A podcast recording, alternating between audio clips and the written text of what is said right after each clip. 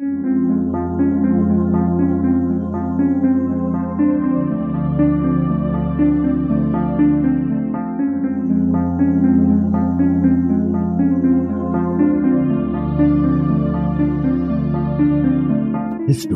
tells the story of the world and of our lives.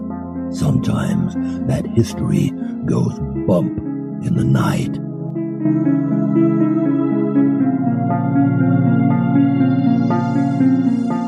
Broadcasting from the center of oddity and the supernatural in Central Florida, it's the History Goes Bump podcast.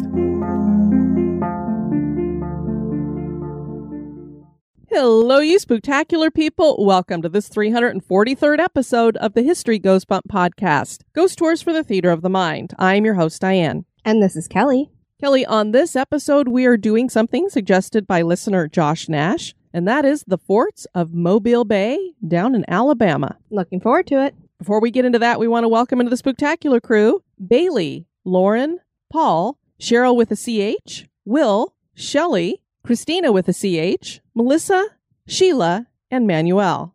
Welcome to the crew, everybody. And now, this moment in oddity.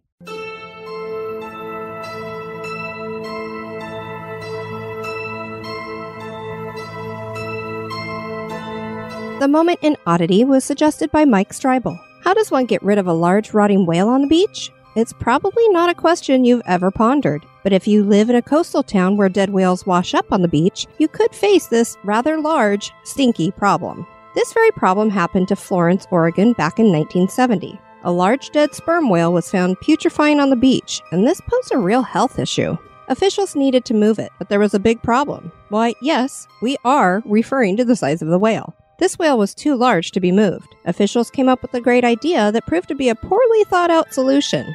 Why not dynamite the thing? And that is just what they did on November 12, 1970. Everybody came out to watch, and all the local news stations covered the explosive event. And we bet they all wished they had just stayed home. Paul Linnman, a reporter for KATU, described it this way The blast blasted blubber beyond all believable bounds. Yep, there were bits of whale everywhere.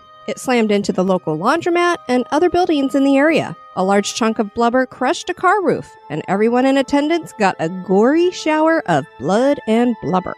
The hope had been that the whale would explode into little bits for crabs and birds to carry off, but there were still big pieces that the city ended up burying under the sand. One would think a city would not want to commemorate this moment in history, but Florence did. On June 13, 2020, a new park was dedicated with a name that residents voted for in huge numbers. That name is Exploding Whale Memorial Park, and that certainly is odd.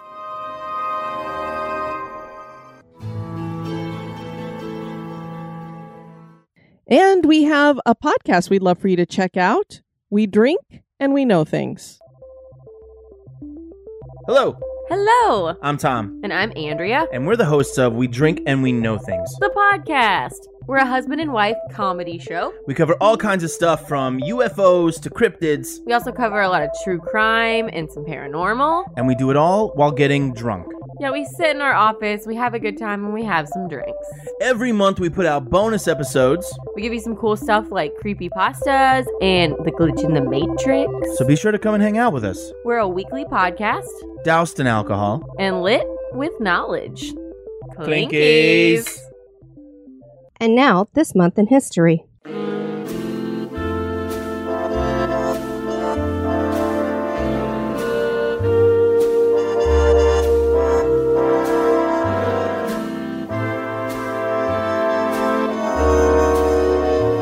In the month of July, on the 11th in 1985, the Coca Cola Company brought back their original formula after the huge blunder of introducing New Coke. I'm a big fan of Coke, and I'll never forget the day I tried New Coke. This was not a pleasant experience. Coca Cola had been losing market share for years against Pepsi and other non cola drinks, so the company decided to reinvigorate their brand by introducing a reformulation. Taste tests with 200,000 consumers helped Coke to make the decision which new formula to go forward with. What Coke didn't realize is how attached weak Coke lovers are to that original formula. Calls flooded into Coke's hotline in their offices around the country. People hoarded the old Coke. There was a huge upheaval, and Coke decided it would be best to bring back the original formula, and they named it Coca Cola Classic. Eventually, New Coke became Coke 2, and now it is no longer available, and Coke is just Coke again. And while the new formula was a blunder, the marketing goof actually worked wonders. It rekindled loyalty and love for Coke, and many advertising experts call this an intelligent risk.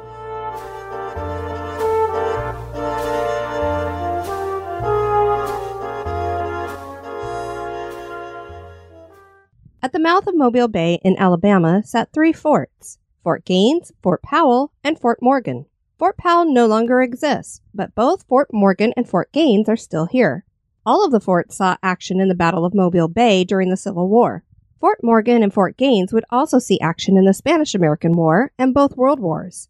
Many people died at these forts, and that has led to stories of apparitions and other paranormal activity. Fort Morgan is considered one of the most haunted locations in Alabama.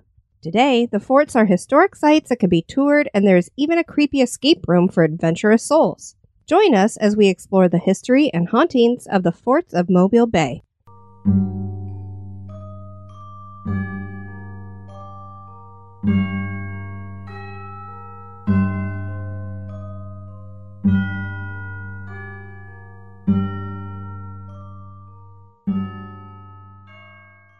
Mobile Bay is a shallow inlet of the Gulf of Mexico that is 413 square miles, making it the fourth largest estuary in the United States.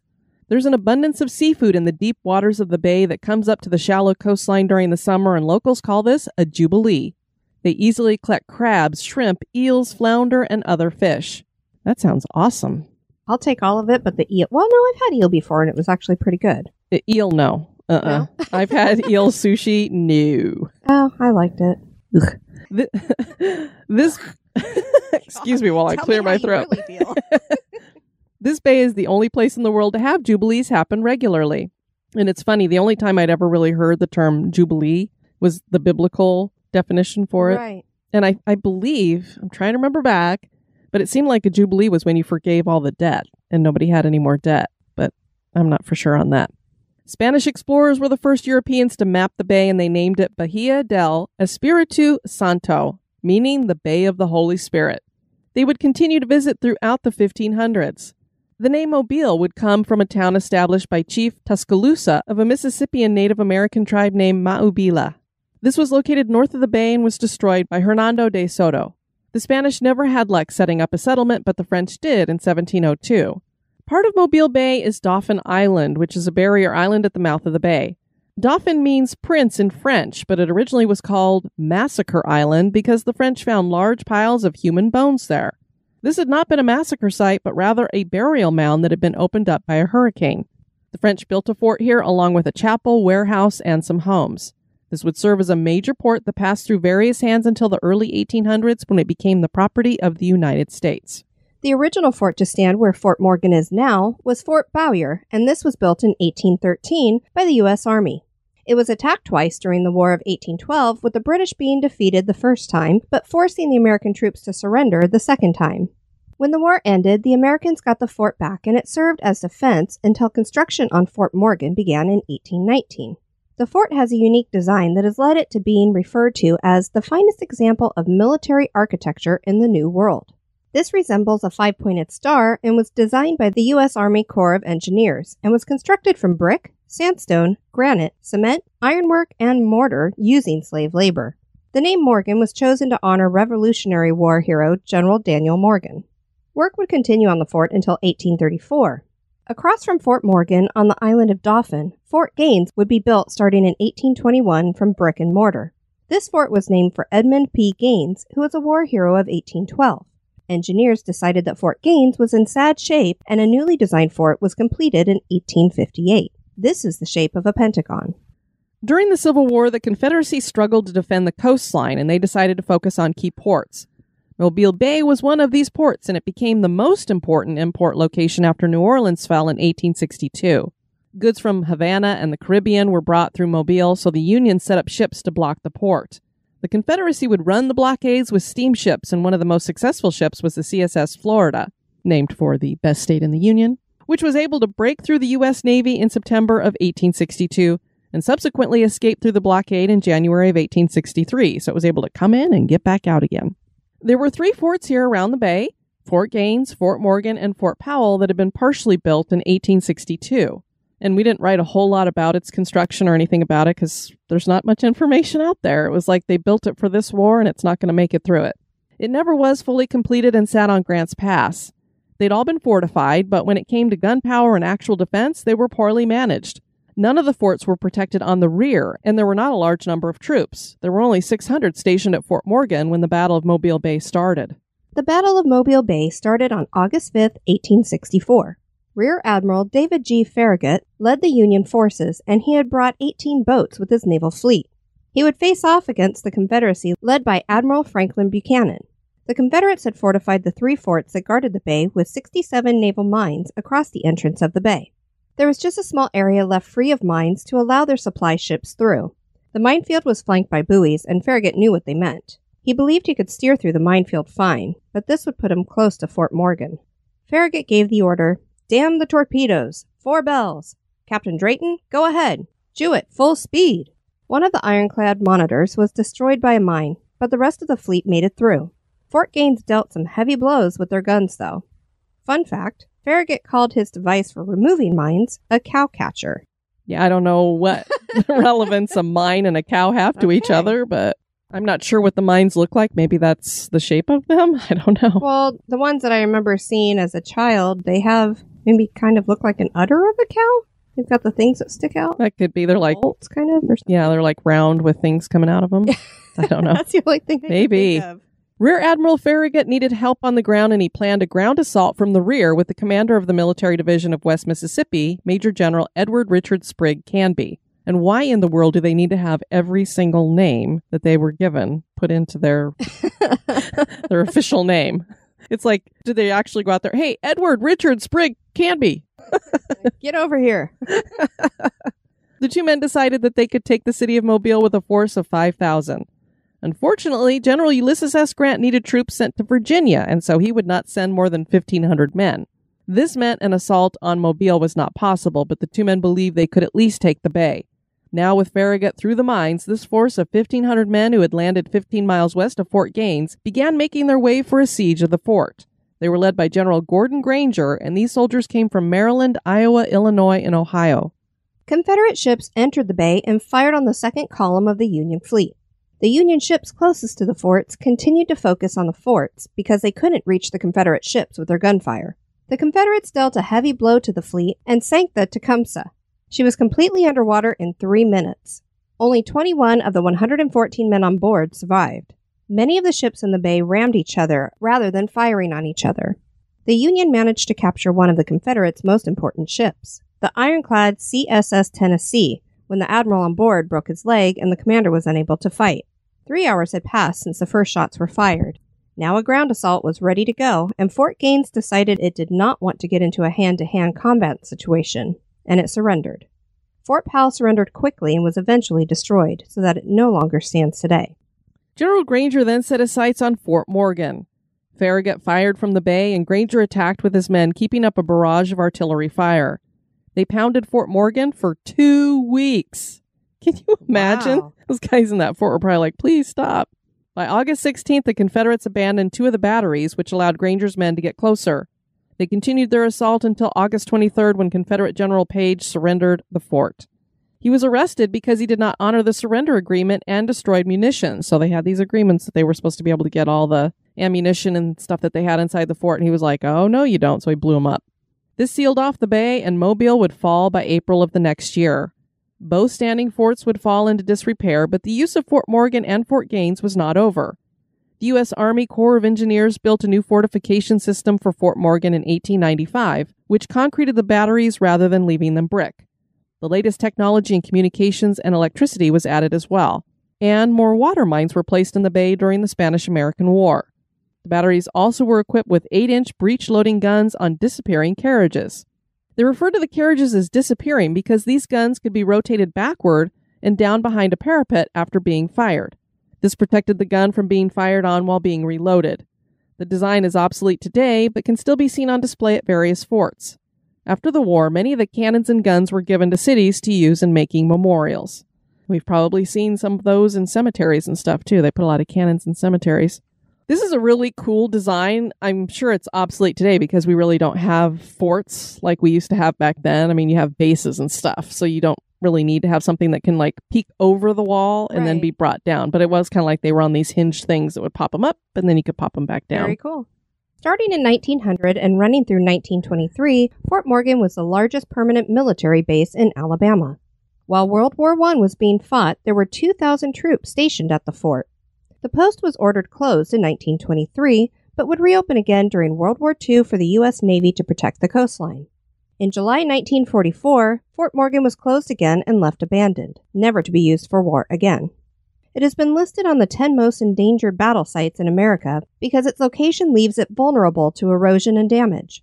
Today, the fort is a historic site that can be toured and features an escape room attraction called Espionage at Mobile Point. The official website of the fort describes it like this It is the summer of 1864, and you are federal spies captured by the Confederate soldiers. The Battle of Mobile Bay was one of the most decisive battles of the war.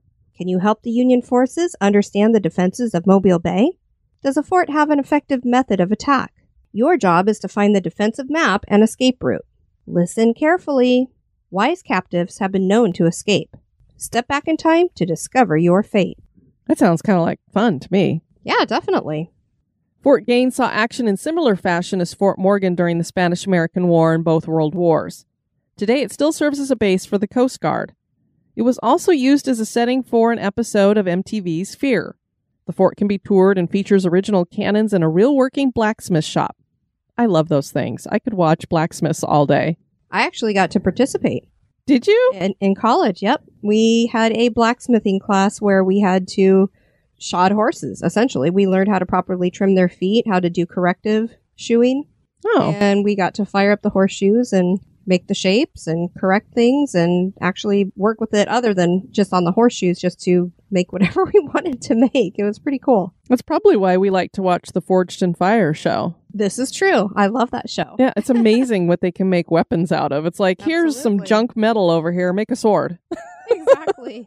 Both forts are also haunted, with Fort Morgan being considered one of the most haunted places in the state. Much of the paranormal activity reported publicly at Fort Gaines was documented by MTV while filming their Fear episode there. MTV had said that some Native Americans had been used as slaves and that they were chained together in a tunnel when the tunnel collapsed, burying them alive, and the claim is that the bones were never removed. This has led to people feeling cold spots and hearing disembodied footsteps.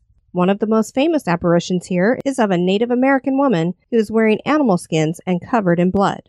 There are also spirits of Confederate and Union soldiers seen wandering the grounds. One soldier in particular will follow people around until they exit out the front gate. And the interesting thing is, you know, they were making a big deal about that there were maybe these Native Americans that had been buried alive in this tunnel collapse, and that's why we have hauntings going on. But again, remember Fort Gaines is on Massacre Island, quote unquote. Right. This was literally a Native American burial ground. We always joke about that on other episodes about, oh, is it on a Native American burial ground? This literally was, and it definitely was disturbed, not necessarily by them at first.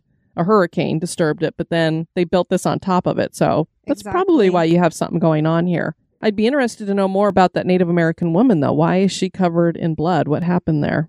There had been a home located near Fort Gaines that was relocated to a different part of the island. It needed some refurbishment, and once this commenced, construction workers kept walking off the job.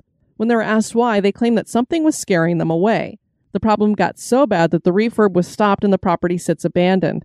People claim to see faces in the windows and they call the police to investigate, and they never find anyone inside.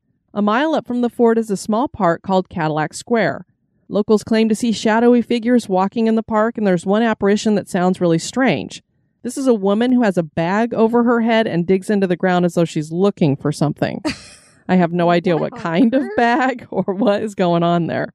But as I said, this island had been a burial ground, so the opportunities for hauntings are wide open, which to me seems like Fort Gaines should be called the most haunted, one of the most haunted locations in Alabama. Because when I went to look for stuff for Fort Morgan, there was a few things, but I had a really hard time finding any real stories. I mean, you, you see the same thing posted on every single blog or website. It's four lines and this is it. And I'm like, if it's that haunted, It's haunted. yeah, I'm like, why don't we have more information? And I couldn't find anywhere that we'd had any of our paranormal TV shows visit or anything. So I don't know why this is considered one of the most haunted locations in Alabama.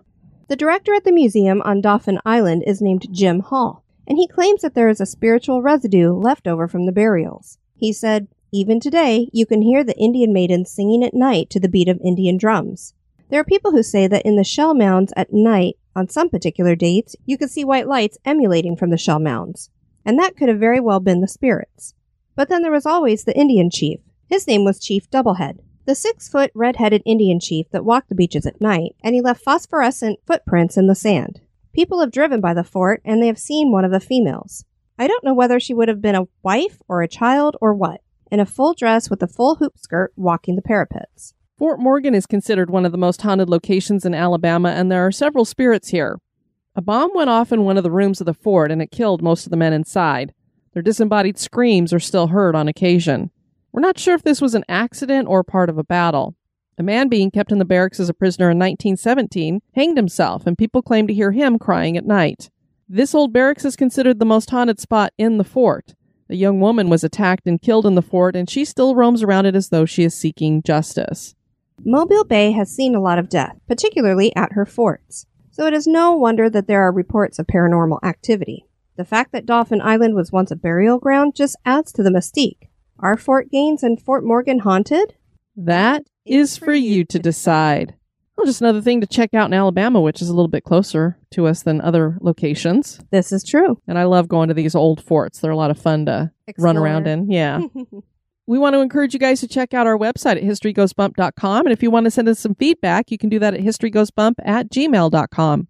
We did get a couple of emails. The first one is from one of our longtime executive producers, Kristen, who works in the ER. And she said, FYI, I dissected bodies, a few. We had a ceremony for them at the Heinz Chapel in Pittsburgh, like the ketchup. It was cathartic, and the families and medical students all were there. It was a great day as we felt better that they were on board with it. So I just told her, well, that was kind of cool to hear that because obviously I know that's what they do in medical schools now. A lot of people donate their bodies to science and so they dissect them and such. And I never really thought about what happens to them afterward. Do you cremate them and then send them back to the family or whatever? And so it was nice to hear that they actually do a ceremony for them too. Yeah, absolutely. Because a lot of people whose bodies get donated to science may not necessarily have had any family, and that's just kind of Oh, what they do with be. them. I know that my parents were planning on doing that, but they want to be cremated afterwards. Yeah, because you think about homeless people and stuff, they don't have anybody to make any Yeah, is decisions for them. So sometimes I wonder if that's what they do, and then they give them a burial later. So thank you for sharing that with us, Kristen. And then we got an email from Logan.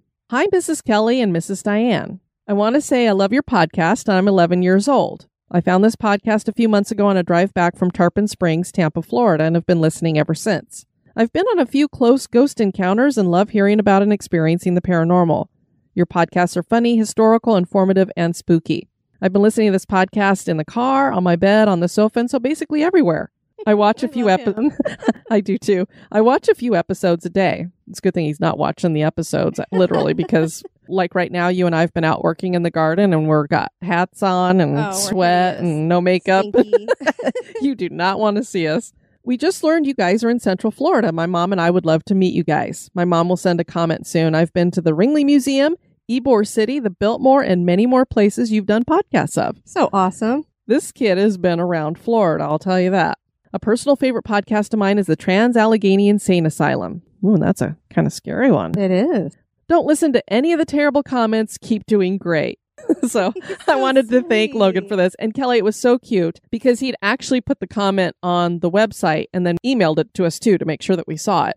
and when I went in to approve the comment on the website, I noticed that there were three more from him. And they were comments like, don't take this to heart, or I don't even know what this person's talking about.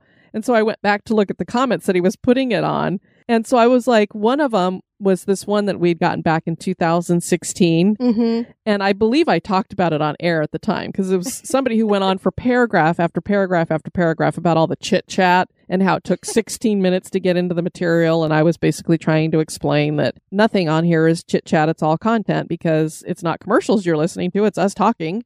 He went all the way back to a comment from 2016. He must have been reading all of the comments. So I just thought, well, that's so cute. And then he went through and was like defending us to the That comments. is awesome. He's very invested. He's a true blue fan. Yeah, so thank you, Logan. And as we're going to find out, he's going to be entering the cemetery too. I know. So he's going to get to know Mort very well. So thank you, Logan, for writing us. Then we had these interesting stories shared in the crew. From Lisa I've been working in a nursing home for about 13 years. They recently added a hall of rooms in the back of the building. I have multiple residents putting on their call lights to tell me to get rid of the man. I tell them there's no man. They proceed to tell me that he has a bald head and he's see through. He's no longer living. So now when they see the man and I go into the room, I will politely ask him to leave. Sometimes it works, sometimes it doesn't. Creepy. Then Teresa shared, so just sitting here chilling in hubby's recliner when I happen to look down and see a shadow go from the chair to the sofa. We lost our nine year old Mastador last month, and I've been anticipating a visit from her. She was my baby. I told my daughter when she and her fiance helped me bury her, it's okay, she'll come visit. My daughter's fiance doesn't know about our family's quote unquote experiences, and I think he believes I'm nuts. I feel very comforted tonight by the thought that Sadie May stopped by to visit. Well, you know, Teresa, we definitely think that your pets can come back to visit you, so I have no doubt that that shadow moving from the chair to the sofa was uh, your Sadie May getting a little more comfortable. And then Dean wrote, So, deciding to share another true story. I was performing in Grand Junction, Colorado at a pub in a mall. Now, I was middling opening at that point in my comedy career, but I was selling t shirts, CDs, and boxers at the time, so I was loading things into my car, preparing to go back to the hotel, order Domino's, the only pizza available for delivery in that part of Grand Junction at the time, and watch American Justice in the first 48. This was a little over 10 years ago. So I just put my merch in my trunk when I hear a voice say, Hey, mister. My heart hammers in my chest because I thought I was alone, and I turn around to see a boy of 14 ish and another of 8 ish. I'm overwhelmed with dread. The older boy asked me if I could give them a ride home. They had seen a movie at the mall, but their mom had been unable to come and get them. I felt cold and scared. I told them I wasn't from Grand Junction and didn't know the area, so I wouldn't be any help. The older boy at that point said that they could just wait in my car. I almost said yes, and then I noticed the younger boy's eyes, all black. I looked up and saw the older boy had the same all black eyes. I quickly got in my car and drove away. Looking behind me, the boys had vanished. To this day, I try to find rational explanations for what I saw and felt, but so far, none fit. Well, this sounds like a classic black eyed children story from Dean. I don't know exactly what black eyed children are. I tend to think that they're more on the alien level of things. I know the original story that was told about him, I think they eventually found out that it was just a hoax. But I've heard so many stories that are very similar to this one that I believe there's something out there that is like these black eyed children. I just know if I have a couple of kids who are trying to force their way into my car or my house, definitely not letting you in. Jerry and Tracy of Hillbilly Horror Stories came on down to Tampa. They sure did. It was so much fun. Yeah, and so when they said that they were coming down, I'm like, well, we'll meet you halfway. So we met in a place called Plant City and we had a really nice uh, dinner at, at a barbecue place and got to visit. And so that was great. Yep, it was good company. And then they headed over to St. Augustine, which is one of our favorite cities in the whole world for the first time for oh them. my gosh, yes. and I got to see their pictures. It looked like they had a great time and they hit all the, the hot spots. So, well, we want to thank you guys for tuning in to this episode. I've been your host, Diane. And this has been Kelly. You take care now. Bye bye. This episode has been brought to you by our executive producers. Dispatches from the Grave Digger. We want to thank Christina Greggs for your one time donation. And welcome to the cemetery, Amanda and Logan Temple. Mort is going to be moving you guys into a snazzy mausoleum. So awesome. Thank you guys for supporting the show. We really appreciate it. Hey Logan, wanna help me dig some graves? Be sociable. Drop the chain rattling, neck biting, and shape shifting, and join us on Facebook and Twitter at History Goes Bump. Like the page